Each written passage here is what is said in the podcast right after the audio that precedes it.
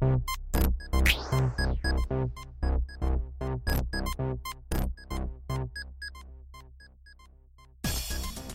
folks, welcome back to the next episode of the Jedi Counsel podcast, where we like to explore mental health in your favorite fictional characters. This is Brandon Saxton. And Katie Gordon. Katie, how are you doing today? I'm good because we have a very special guest today, one of my closest friends and colleagues, Wendy Me. Gordon. Oh, jeez. oh, my gosh. Sorry, The Brandon. this is, awkwardness. this is really know. embarrassing. I really should have thought that through. And also a fun fact about Wendy, whose last name is also Gordon, though we are not related. Um, we are mistaken for each other often because we look somewhat similar, and obviously our names are similar, and that's kind of fun for me. I always take it as a compliment. I also tell people my name's Katie. And Oh. I think that Oh. contributes to the problem. Well, case closed on that mystery. then. Especially when I've done something wrong. That's good. Good to know. I'm less excited now. No, that's good. I'm I've tried that strategy too around Mm. the department, and I find it works less well for me when I introduce I think it's the myself as beard. Katie Gordon. Yeah, I think so too. So- That's the only thing. All right, Wendy, we're happy to have you on. We appreciate your time and your expertise. Maybe we, should we start things off just by just asking who are you, and just pa- to paint I? a paint a picture for the listeners every day. Yeah, it's a, it's a big question. It's a I huge know. question. Uh, well, I'm here because I'm a developmental psychologist who studies children's peer relationships, and um, in particular, I'm interested in bullying and peer victimization, how that affects kids, why it happens, and how we can prevent and stop it. Awesome. I love it. That sounds really great. And it's Mm-hmm. it's certainly relevant to some stuff that we've been talking about lately, particularly when 13 Reasons Why sort of blew up. People were asking us some questions about bullying, and there was a few times where Katie and I were we sort of like to we start by talking about the things that we know that we know about, and then after that we'll talk about things that we can quickly find research about. But bullying was one of those things where we were like, ah, let's wait because we actually know someone who does know a lot about bullying. So we kind of deferred some of that. Um, Not that we saved a bunch of that stuff. I, I've kind of like just erased 13 Reasons Why out of my mind for a while because it, we talked about it so much, and and everyone sort of talked about it so much. So And it was emotionally painful to, to kind of watch and talk about. But we Yeah. Mm-hmm. focused a lot on the suicide aspects of it and not as much on the bullying. But that's a major focus of it. So it's great to talk about it because, and, and just in conversations with you, we've talked about how people have some pretty big misunderstandings about bullying, Mm-hmm. what's helpful, and all that kind of stuff. So we thought this would be a nice opportunity to clarify some of that stuff with from an expert. Well, thank you. I'm happy to be here doing that. Well, maybe a good jumping Mm-hmm. off point is is what is bullying? That seems like What as good a spot as any before we really talk about it. Really, just a because I think, and correct me if I'm wrong, Wendy, but I think that term maybe gets used incorrectly sometimes, especially in media. I think it gets uh, incorrectly used in media. Definitely gets uh, incorrectly used in um, just casual conversations that people have about it, especially in discussing their own children and their own personal experiences. Um, researchers, when we talk about bullying, we are talking about a behavior that um, children or adolescents and sometimes adults uh, engage in, in which they repeatedly aggress against somebody else purposefully, and the person that they're hurting is someone who, in some way, is weaker or less powerful than themselves. That doesn't have to be physically less powerful, but in some ways is less capable of standing up for themselves and has some sort of uh, liability that makes them more vulnerable to being hurt by others. Okay, so it, you said it doesn't have to be physical. Would it be like uh, in terms of social status or something that would, or social status is probably one of the biggest ones. Okay. Is um, someone who's more popular uh, bullying someone who's less popular. It could be someone who it can be a physical difference. Someone bullying someone who's physically weaker. Unfortunately, too often we see someone who is being bullied uh, because they maybe um, have some cognitive deficits that leave them more vulnerable to other people's aggression. It could be because they're being marginalized for some reason, such as sexual orientation, gender, race. Um, it could just be a lack of social skills. okay? And so when they're, what behaviors fall under the kind of umbrella of aggressive behaviors that would be considered bullying? Really, anything that's hurtful. Okay. So, anything, including anything physical, verbal taunts, excluding somebody, gossiping about them, threatening the relationship, the friendship, for example, uh, any form of sexual harassment, anything that really can hurt somebody is a form of is potentially a form of bullying. Okay, thank But you. but again, not all aggression is bullying. Um, it has to have that power differential. I think that's where people sometimes really get a misunderstanding is they forget about that part about the power differential. You could especially, and maybe I'm wrong on this because I'm not a parent, but I could imagine that being a parent, you could especially see that in parents where you might feel defensive about your children and see something and say, oh, they're being bullied, they're being bullied. And yeah, they're not being treated kindly, but maybe it's not quite actually what we would define as researchers as bullying. I see that a lot, and that's not to say that um, anytime a child is hurt by another child, that is something to be concerned about. Mm-hmm. So that's not to ever try to be dismissive of an experience a child has that's painful. That's not at all what we want to say. Absolutely. But that word bullying reflects a level of repeated aggression that often isn't happening when some parents get concerned, and it's very hard not to. As a parent, I can be as rational as possible when I look at my own research, but when it's my kids, right. I don't know. I fly off the handle right, because it's my kids. Mm-hmm. So I, I, know that parental experience of just, you know, all it takes is your child being hurt once and to want to scream. Uh, but usually with bullying, uh, we're really talking about something repeated. And actually, researchers like myself often really focus more on what we call peer victimization. Okay. Which is defined as the experience of being the repeated target of other children's aggression. So it becomes more about what's going on with the victim rather than trying to focus on oh, um, the repeated pattern by the bullies, trying to focus on the kids who are the constant target of other children's aggression. Okay, and so maybe that's a, a, good place to kind of transition to what are the effects of bullying on people or the people who are victimized by their peers. Right. So for kids who are really what we call peer victimized, and to be clear, these are kids who are aggressed against and socially excluded, you know, repeatedly, often for years, right? Um, if not months, years. Um, it can be lead to heightened risk for depression, anxiety, loneliness. We st- start to see school avoidance, academic problems, higher rates of dropping out of school, increased risk um, in some studies for um, psychiatric hospitalization as an adult drug, alcohol problems. Of course, one of the most known or spoken about correlates is um, suicidal ideation. Mm-hmm. Um, of course, we also like to mention that um, there's a lot of factors that go into um, suicidal ideation and suicide attempts, and bullying is just a very tiny part of what someone might be experiencing. So I think sometimes we overplay that link, like in mm-hmm. the, the show you were mentioning, mm-hmm. Um, which I didn't see, but I, th- I think we also have to recognize that there's many factors that go into something like suicide, uh, but these are all common um, correlates of having had an experience of especially chronic peer victimization. What do you think happens that to someone when they're victimized, especially repeatedly over a length of time, that would make them start thinking about suicide? Well, again, I think it's it's so much more than just the the bullying, mm-hmm. um, but I think the bullying in particular, we know it just erodes self esteem, mm-hmm. um, but it also affects how you think of other people. And so I think it really changes the entire mindset that you have about the world, your um, sense of um, optimism about the future. And so that's going to definitely contribute to any other psychological problems that might be happening. Not to say that victims always have psychological problems, but for someone who's thinking about suicide, there's a lot going on. And what bullying might be contributing to is that sense of hopelessness as well as low self esteem. One one thing that's been brought up, I've seen in the media, especially, is uh, cyberbullying and and how that's changed bullying. I'm wondering in, in, the field, has that changed how questions are asked or the way that you look at things? We definitely, especially, we're trying to catch up. That is mm-hmm. really tough because, especially most of us who are well established in the field um, of studying this are old. and we, I don't know how to Snapchat or right. Instagram, um, but we definitely have tried to incorporate a uh, cyberbullying and cyber victimization into our measures, especially if we start looking at middle schoolers and adolescents. I think one question we're grappling with is at what age do we start asking these questions? Um, you know, how young do you have to go, and in which subsamples of the population do you start to see this occurring early, and others you might not see it occurring so much um, in elementary school. But it has completely changed how we have to think about, you know, um, the context in which bullying happens and how we measure it. And one of the things, like in 13 Reasons Why, that came up was that they were able to rapidly distribute a revealing picture of the main character in it and, and those types of things. And I, I wonder if you would guess that there's a higher rate of bullying, or is it just are more people aware of it because it's through that medium?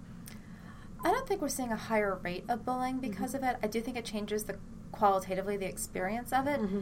And to be honest, I don't think we as researchers really know right now to what extent that sort of mass exposure of um, being bullied to a large group is having an effect on kids. I think I don't think our measures are sensitive enough to get mm-hmm. at that specific psychological aspect. I think that's a very important question for the future, is to understand that. Um, we do know that most kids who are bullied through cyber means are also being bullied face to face. And so part of why it's hard to distinguish all mm-hmm. this is because we can't think of this as one or the other, it's usually part of a much larger peer dynamic. Okay. And that 13 Reasons Why did accurately depict that in that there was in person yeah. bullying and there was also through electronic means sharing and things like that. Mm-hmm. And that's one aspect that I've heard, even though adults are concerned about this series, that I have heard at least anecdotally adolescents saying they relate to that part, especially those who have been victimized by their peers, and that to them that felt like maybe people can understand what it's like and how severe it is mm-hmm. and that, mm-hmm. that type of thing. So we've talked about all the negative effects and all of that type of stuff. What is the best way to respond to bullying and what are the bad ways to respond to bullying?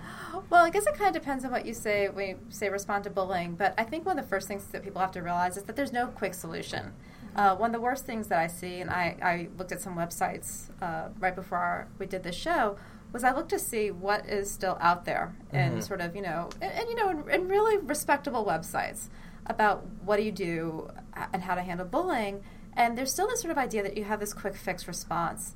Um, so people like to say things like you know avoid or walk away. And the research does not support that at all. So uh, there's maybe some positive benefits in some situations that we see for walking away. We do often see, for example, heightened levels of depression, sometimes even more aggression um, coming as a result of it.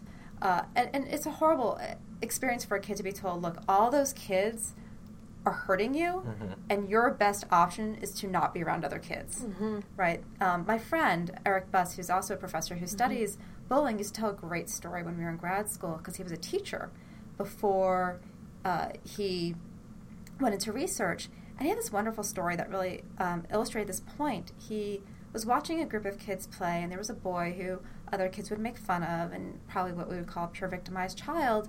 And every day they would go out to play, they would play house, and he would have to be the dog, and they would make the dog do humiliating things. Oh. And after a few days mm-hmm. of this, my friend said to him, "Why do you keep letting them make you be the dog?" Why do you keep playing with them? And he said, I'd rather be the dog than be alone. Oh. So when we tell kids just walk mm. away, we have to think about what that actually means for them in terms of their social experience. Uh, another thing people say is tell an adult, and that is absolutely true, but that's not a solution, mm-hmm. right? Because what we're finding is kids who say, I tell someone, a teacher or a parent, they're, first off, we have a lot of data showing that those kids report that nothing good comes of it. Mm-hmm. And they also often show heightened levels of depression afterwards. Mm. So it's not highly effective. It might be doing a little bit good job of those kids then don't turn around and become aggressive themselves. But in terms of their emotional pain, telling adult doesn't seem to be a highly effective solution for a lot of kids anyway. So it's not going to be about, hey, here's the quick fix response that you as an adult can give a kid who's being bullied. Mm-hmm. That's not going to work, unfortunately. Uh, my best advice is it's going to be long, it's going to be mm-hmm. complicated.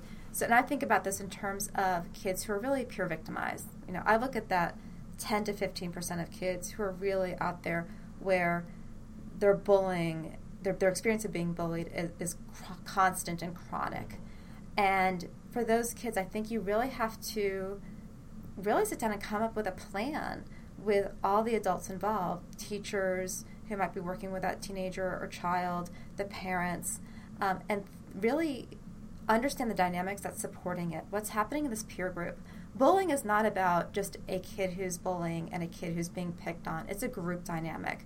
So in any classroom or school setting, you've got the children who might be the ones who are actually aggressing against a child who's being bullied, but you also have the kids who are assisting that kid who's being bullied uh, or who's doing the bullying. We call them assistants. They join in. Um, they might help out with whatever the bullying is. There's kids who are reinforcers who don't join in but laugh, smile. They provide a context that's supportive of the bully. Um, and then you have kids who might be defenders who will actually sit there and stand up for the kid who's being bullied or um, at least give that child some um, social support. And so, what's happening in that dynamic needs to be understood, right? Because you have to change the peer dynamic because bullies do get something out of what they're doing, right? Um, they're doing it because it's getting them social stature, usually. It's something that actually promotes um, their dominance in their peer group um, and, and really their, their popularity and their status. Uh, so you want to figure out how can you shift this peer dynamic such that you have more defenders, fewer reinforcers, and the kind of behavior that's reinforced by the peer group is the pro-social behaviors, not these aggressive behaviors. So you really need to have um, adults who are involved in the situation who really understand the kids. Mm-hmm. Uh, one thing that we do see in the literature that helps is removing the kids who are bullying from the kid who's being bullied, um, separating those kids. Uh, so that the kid who's being bullied has a chance to form more positive social relationships. This is probably not the most popular thing I can say, but I have to be honest. Mm-hmm. Um, and I and I've done this as a parent myself mm-hmm. when I thought my own child was experiencing. I, I, hate to use that word bullying because I don't think my child's really experienced mm-hmm. bullying, but has been the target of other kids' aggression is ask the question is there something that this child's doing that contributes to the situation mm-hmm. and that's a hard thing because parents don't want to hear that their kid might be doing something that's contributing and contributing doesn't mean blaming mm-hmm. Mm-hmm. right no child ever deserves to be called names hit excluded there's never an excuse for that mm-hmm. but we do find that kids who are bullied sometimes are lacking some sort of social skill and so is there something we can do to help that child uh, gain that social skill to give an example from my own child, um, I've, I've had two of these where my child seemed to be getting pushed around a lot and, and a little bit of excluded by other kids.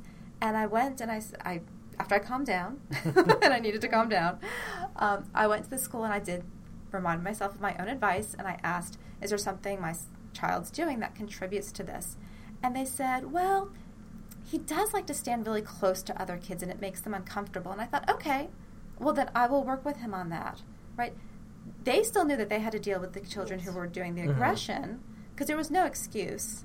And they even threatened to throw one of the ch- children out of the school. Oh. So they took it seriously. Mm-hmm. But at the same time, I needed to work with my son on his on social skills that were making other kids feel either it was okay to bully him or were annoying other kids and made them want to bully him a little bit. Um, that happened more recently, where um, he was getting into problems with kids at school, um, where they were starting to be much more aggressive to him, and some things were happening.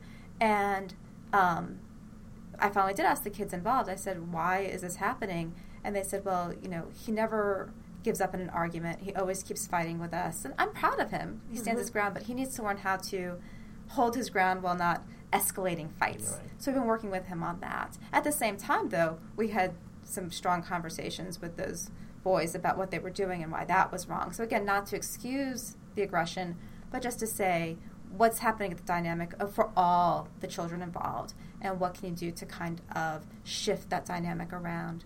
The other thing I recommend, and this was actually something I learned from a teacher, which is that the children who are chronically victimized, they often do have some social skills deficits, or something else that makes other kids feel that they are vulnerable and would be a good target for bullying.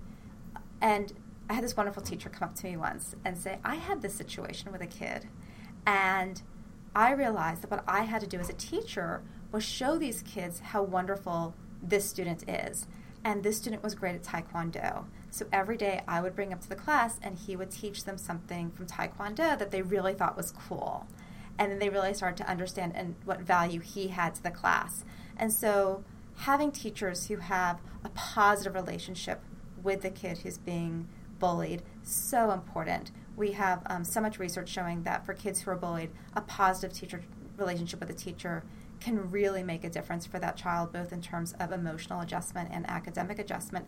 But a teacher who can really figure out how to highlight um, uh, the child's skills and and and, and all the wonderful qualities that any child has that can really make a difference for that child's relationship with his or her peers because kids do pick up on the teacher's cues as to how to feel about one of their classmates. That that's really interesting, and you mentioned earlier that some re- one reason people are targeted too sometimes is because there uh, can be for their race or sexual orientation or for other reasons like that.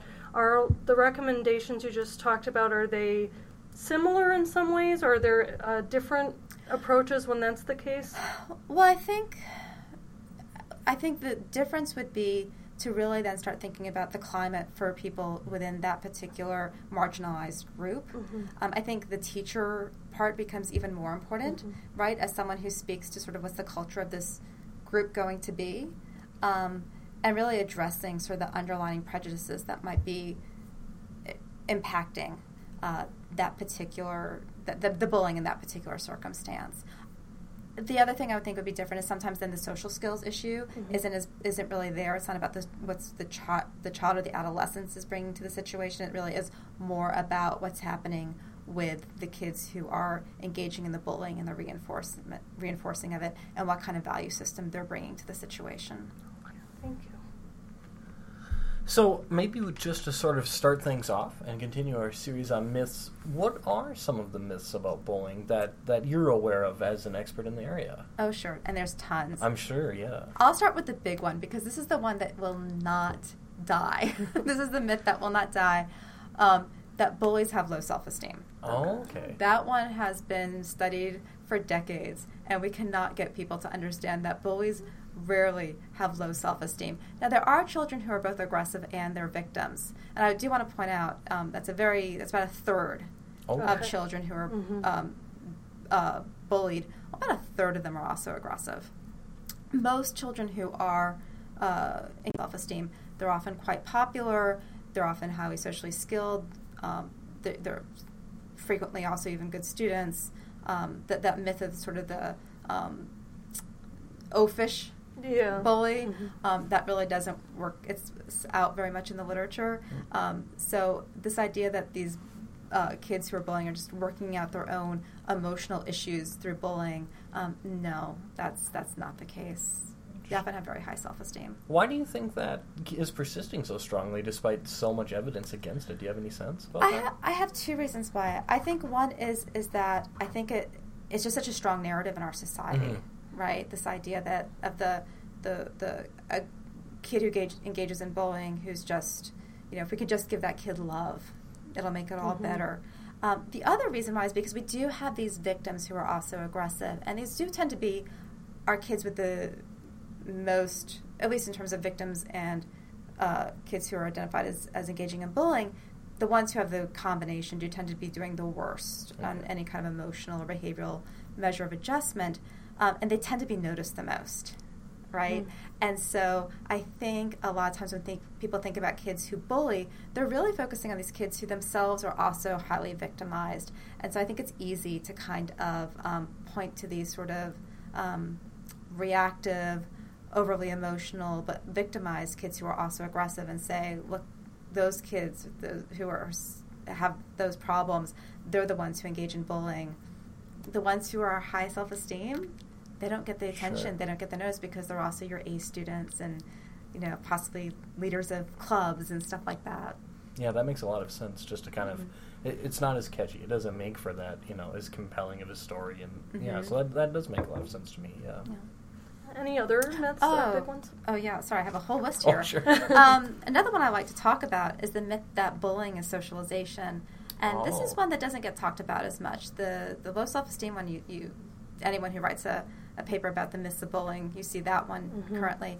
But this is the one that I've started to notice in our society, and I hear this, for example, by students, is this idea that um, by picking on someone, you can change them right? So if we just were able to like bully kids, then we wouldn't have kids who have weight problems. Mhm. Or I've even had people say to me, "Well, the reason that the people are gay is because we can't bully the kids who are gay anymore," which is just ridiculous. Oh. It's it's horrible, um, and it's even more implicit. For example, um, even the psychological literature, this idea that negative feedback is one of the reasons we get our gender identity is because we get negative feedback for um, engaging in atypical behaviors.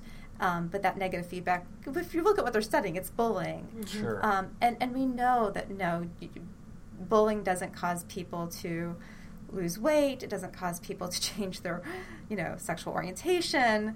Um, it doesn't, you know, um, hold people in line to your expectations, it just causes depression, Yeah. right? And and and psychological distress. So I like to talk about that. That no, you can't bully people, and uh, as a way of trying to get them to follow in line with what you want people to act and be like. I'm so glad you talked about that because that's certainly something that I hear from a broad range of people and sometimes surprised by that. And I, to kind of copy off what Brandon just asked, why do you think that one persists? Why do I think that one persists? You know, and it's funny because I don't think it's one that we even recognize. Right. Yeah, I Um, think you're right. Um, and I'm trying to think if there's actually some pop culture. So that, one that came to my mind, I'm trying to think, does it work or does it not work? Was um, Sandy in Grease, right? Mhm, They were always mhm. making fun of her for being so straight laced. So of Mhm. course she, at the end, turns it around Right. and becomes tough and Sure. um, like like the other ones. I'm trying to think if there's some narrative we have in our society where being bullied causes people to suddenly change um, in ways that the group wants. I, I, I don't know. Maybe to either of you, can you think of other sort of pop culture narratives like that? One thing that I've noticed within the area of eating disorders is that when you, sometimes individuals who have eating disorders, like anorexia, will point to they were kind of on some track. Maybe they had a genetic vulnerability or something, and then they started getting teased or made fun of, and then they started losing weight, and that led to um, that increased their risk for anorexia and bulimia. However, so those cases kind of exist, but that's not the majority. As we know, the research is clear that when you have stigmatizing ads about obese people or people report being teased about their weight, they're less likely to go to the gym. They report because they're more self conscious about it and they feel more shame and sometimes will overeat to cope with that emotional pain. And but there's some like uh, linear appeal, I guess, to saying if you make someone feel bad about this thing, they'll just change that thing. But that's that's just not how it works, right? It just is. I think that's uh, we innately think that that's how we're going to change Mhm. people, right? If I point out what's wrong with you, you'll Mhm. change it. I think that's just a- an um, automatic response we have when we see someone's behavior that we don't like. Yeah. Is well, I will tell you I don't like it, and clearly that's going to do the trick. And if it's something I really don't like, well, then I'm going to really do things to make you know how much I don't like it. Mhm. Um, and as you said, even even with something like um, uh, eating disorders, right? Even if it does change your behavior in some way that's more in line, restrict your eating, Mhm. dysfunction. Yeah, it's very it's, It's, unhealthy. incredibly unhealthy, right? Right. We're not saying that's going to lead to healthy eating patterns. Exactly. So, no, um, it leads them to uh, overboard maladaptive things in the other direction. exactly So I don't think. overcorrection. Yeah, I don't think anyone would say the goal of bullying is to cause someone to have anorexia. Well, hopefully not. If Hopefully they say not. that, that's really cruel. Right. No, but we, it's very hard to think of any. I can't think of anything where bullying is the answer to how to get someone's behavior to be healthy and adaptive, um, or what you think is healthy or adaptive. Because personally, I would if bullying changed someone's sexual orientation, I don't want to do that. I think people should Right. have the sexual orientation Yeah. that they have. Um, Exactly. So you know, whatever you think is appropriate. There's no evidence that that's ever going to be the way to to do that. So that's a myth that I think, yeah, I, I love to talk about. Mhm. Um, uh, another myth is that this is just part of growing up, right? You hear that a lot. Well, Oh. oh, everyone's bullied, and you even see that in um, articles about bullying that are supposed to be using the most recent research. Like Sure. this, uh, you know, every everyone experiences bullying at some point. Everyone has experiences where someone hurts them, Mhm. Mhm. right, and where they feel like people are hurting them. Um, and not to dismiss those experiences, of course. I'm not trying to dismiss them, but this 10 to 15 percent of kids who are chronically the target of, of bullying, who are peer victimized, that's not something everybody experiences. And one thing I worry about is when people say this is just part of growing up and everyone's experienced it, is that that's also a way to easily dismiss it. Mhm. And for those 10 to 15 percent of children who are really suffering, it's not part of growing up. It's leading to horrible outcomes for a lot of these kids, and we can't dismiss it as some sort of normative experience. Yeah, that's a great point because when you're talking about some of the negative psychological effects, you can see why being told, oh, that's just a typical thing, and yet you're having this negative reaction to it would make you question yourself and your Yeah. judgment and your self esteem. You know, why is it, why am I struggling with this if everyone just goes through it? Yeah, actually, I have a paper that looked at this for parent attitudes, where parents who we asked parents what their attitudes were, and kids who were um, reporting that they were uh, uh, or they were being was being reported by their peers that they were being bullied, um, they showed greater maladjustment over the course of a school year if their parents had an attitude that this is just a normative part of growing up, kids will be kids, it doesn't really hurt anyone. When their parents had that attitude, bullies, kids who are being bullied show worse adjustment over the school year rather than kids whose parents had more um, of an appreciation for the seriousness of what bullying does to people. Hmm. Any other myths that come mind? Those are three really powerful Oh, and prevalent absolutely. ones. Yeah, probably the other one is that victim, victims just deserve it. Mhm. I was actually just reading an Oh. article that was about the Mhm. myths of bullying. They said, you know, most most kids who are victims also are aggressive, and that kind of leads to this perception that victims just deserve it. Yeah. Mhm.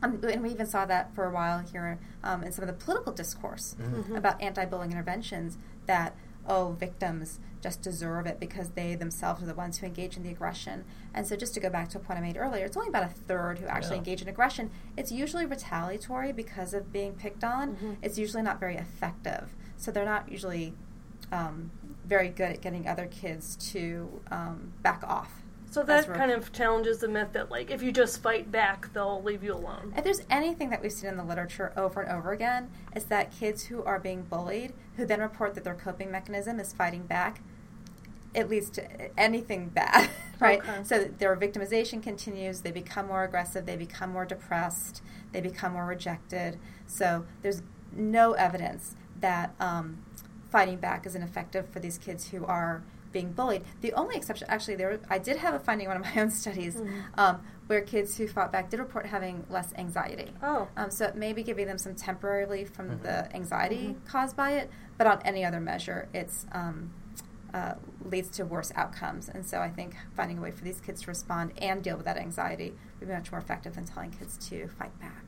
That's good to know because I do think that in pop culture is a depiction of like the person getting bullied and then they get enrolled in some martial arts class or Right. they start training and then they're going to stand up for themselves. And finally, that bully who's secretly insecure backs off. Yes, and that's you know I, I am a fan of martial arts. Yes. I'm my kids do martial arts. Oh, So, yeah. Um, but I'm pro martial arts too. Yeah, exactly. um, it teaches wonderful things. I think um, for kids who are um, being bullied, it can teach some good, um, help them with Mhm. self esteem and with um, being more assertive, Yeah. which is a good thing, which is different than fighting back. Mhm. Um, but the problem with the fighting back advice is that most of these kids aren't that good at it.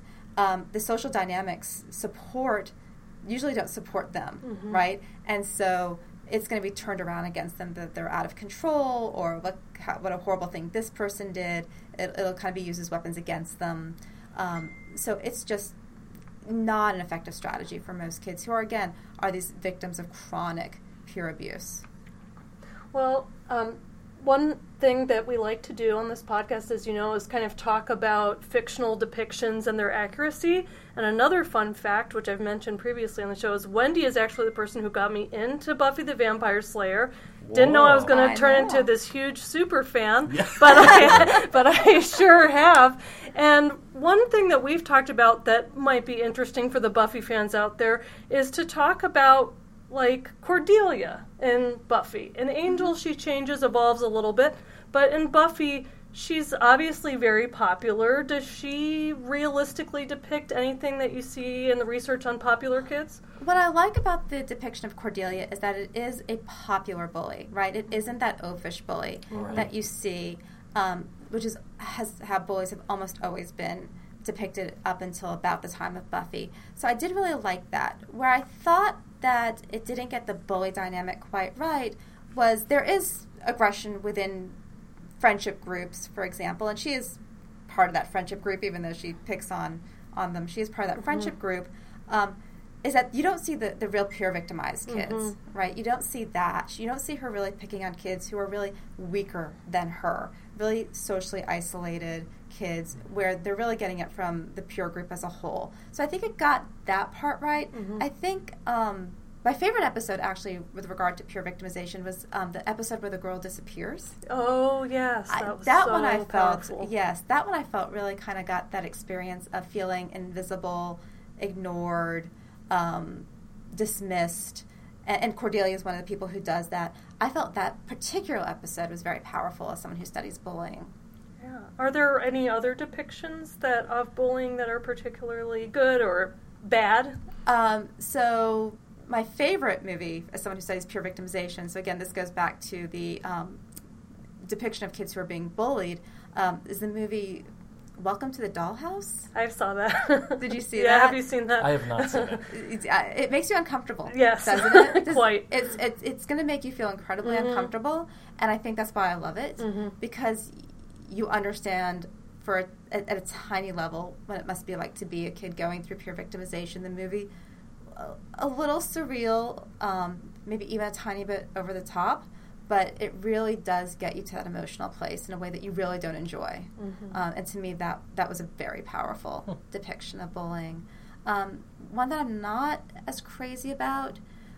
Mean Girls was not my favorite. Hmm. Uh, It was it had some funny moments, um, but what I, and it did also again focus on the idea that bullies are often popular. But again, I feel like it really.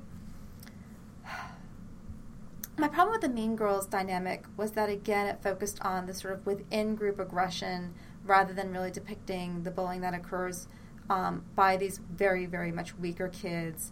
Um, uh, and, and, and just the fact that there was this sort of um, idea that girls are the ones who engage in this relational aggression, that this is a girl thing. Another myth we have that I did, forgot to mention is that the idea that it's girls or um, young women who engage in relational aggression, that they're the ones who gossip and backstab and try to hurt each other's relationships. And this movie, I think, really kind of glorified this idea that it's a girl's behavior when the research shows that really it's about even between boy, men and women and boys and girls in terms of who engages in those kinds of behaviors. So the idea that this was sort of this very, this is what happens in girl dynamics, right? That really bothered me because that doesn't match up with the research. I appreciate you bringing that up because that's certainly something I've heard. Have you heard that too, Brandon? That it's Oh, yeah. kind of the that's how girls behave, and so knowing that the research tells us a different story, actually, in at multiple points as you've described Yeah. bullying, and I think that just speaks to the importance of looking at the research, even if something seems to make intuitive sense or it seems to fit what we think, or even common cultural narratives, research can really tell us what's actually going on a lot of the time. And the history behind that's actually Mhm. quite interesting because, um, and I should mention that we do see a gender difference in physical forms of bullying, Mm. where we do find that boys physically bully more than girls do. It's just a lot closer to equal when it comes to the more verbal relational Okay. forms. So the physical is definitely a very strong bias towards boys engaging in it more than girls. But with the relational aggression, it has an interesting history because the initial studies did suggest that girls do it more than boys. That that was what was first coming out, and then as more and more researchers began to study it, and people started to compile the um, evidence from all these studies, um, and I'll give a little mention nod to my friend Noel Card, who was one of the people who engaged, who did one of these big analyses. Um, we start to find that actually for relational aggression, despite what the initial research suggested, every so often you'll see that it's in some studies that girls do it more than boys, but it's e- half and you know it's fairly equal in a lot of studies, and overall, just when you look at the research as a whole, any bias towards girls engaging it more than boys is so slight as to not really be as powerful as our popular depictions of aggression suggest. And yeah, it shows also the power of the pop culture depictions like Mean Girls, like Oh, you yeah. said, that people can, it seems true, and then they see it represented and they're like, yeah, that's Yeah. completely That's it. right. Mhm. One question we had from Twitter was whether there are contagion effects from if people watch like Mean Girls or something like that, will they act more like bullies? It, that's a great question. And um, to be honest, I'm going to say I don't know any studies that look at how depicting aggression. Well, actually, there have been some studies that try to show a link between watching relational aggression on um, um, the preteen sitcoms Mhm. and actual aggression, trying to show a little bit of a link there. Um, I don't know how well that research is holding up. Peer contagion effects for aggression are well documented um, in terms of just aggression within your peer group. In terms of whether or not you're going to actually watch bullying on a, a movie or a TV show and then do it yourself, I think what's going to really impact whether or not kids bully is going to be those peer dynamics more than anything else.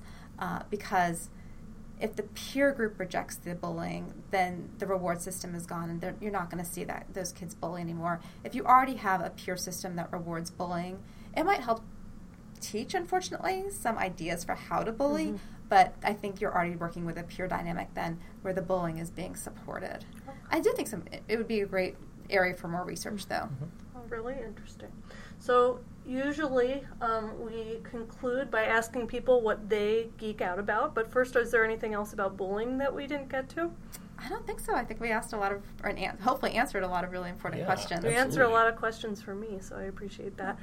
What do you like to geek out about? Oh my gosh, I was worried about that question.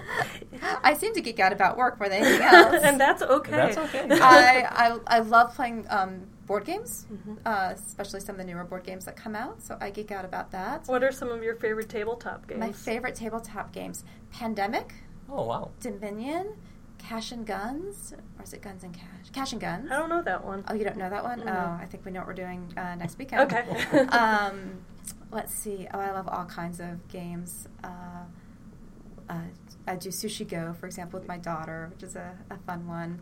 Mhm. Um, oh, um, is it Code Word or Code na- Codenames? Yeah. Oh yeah, that's I love Codenames. So, oh yeah, we, we did that one Yeah. one night. So, Did we win? Um, I don't think so. I don't think we ever won. we'll have to play that again. I think so. I think our time is our time has come. We need to be we need to win that game finally.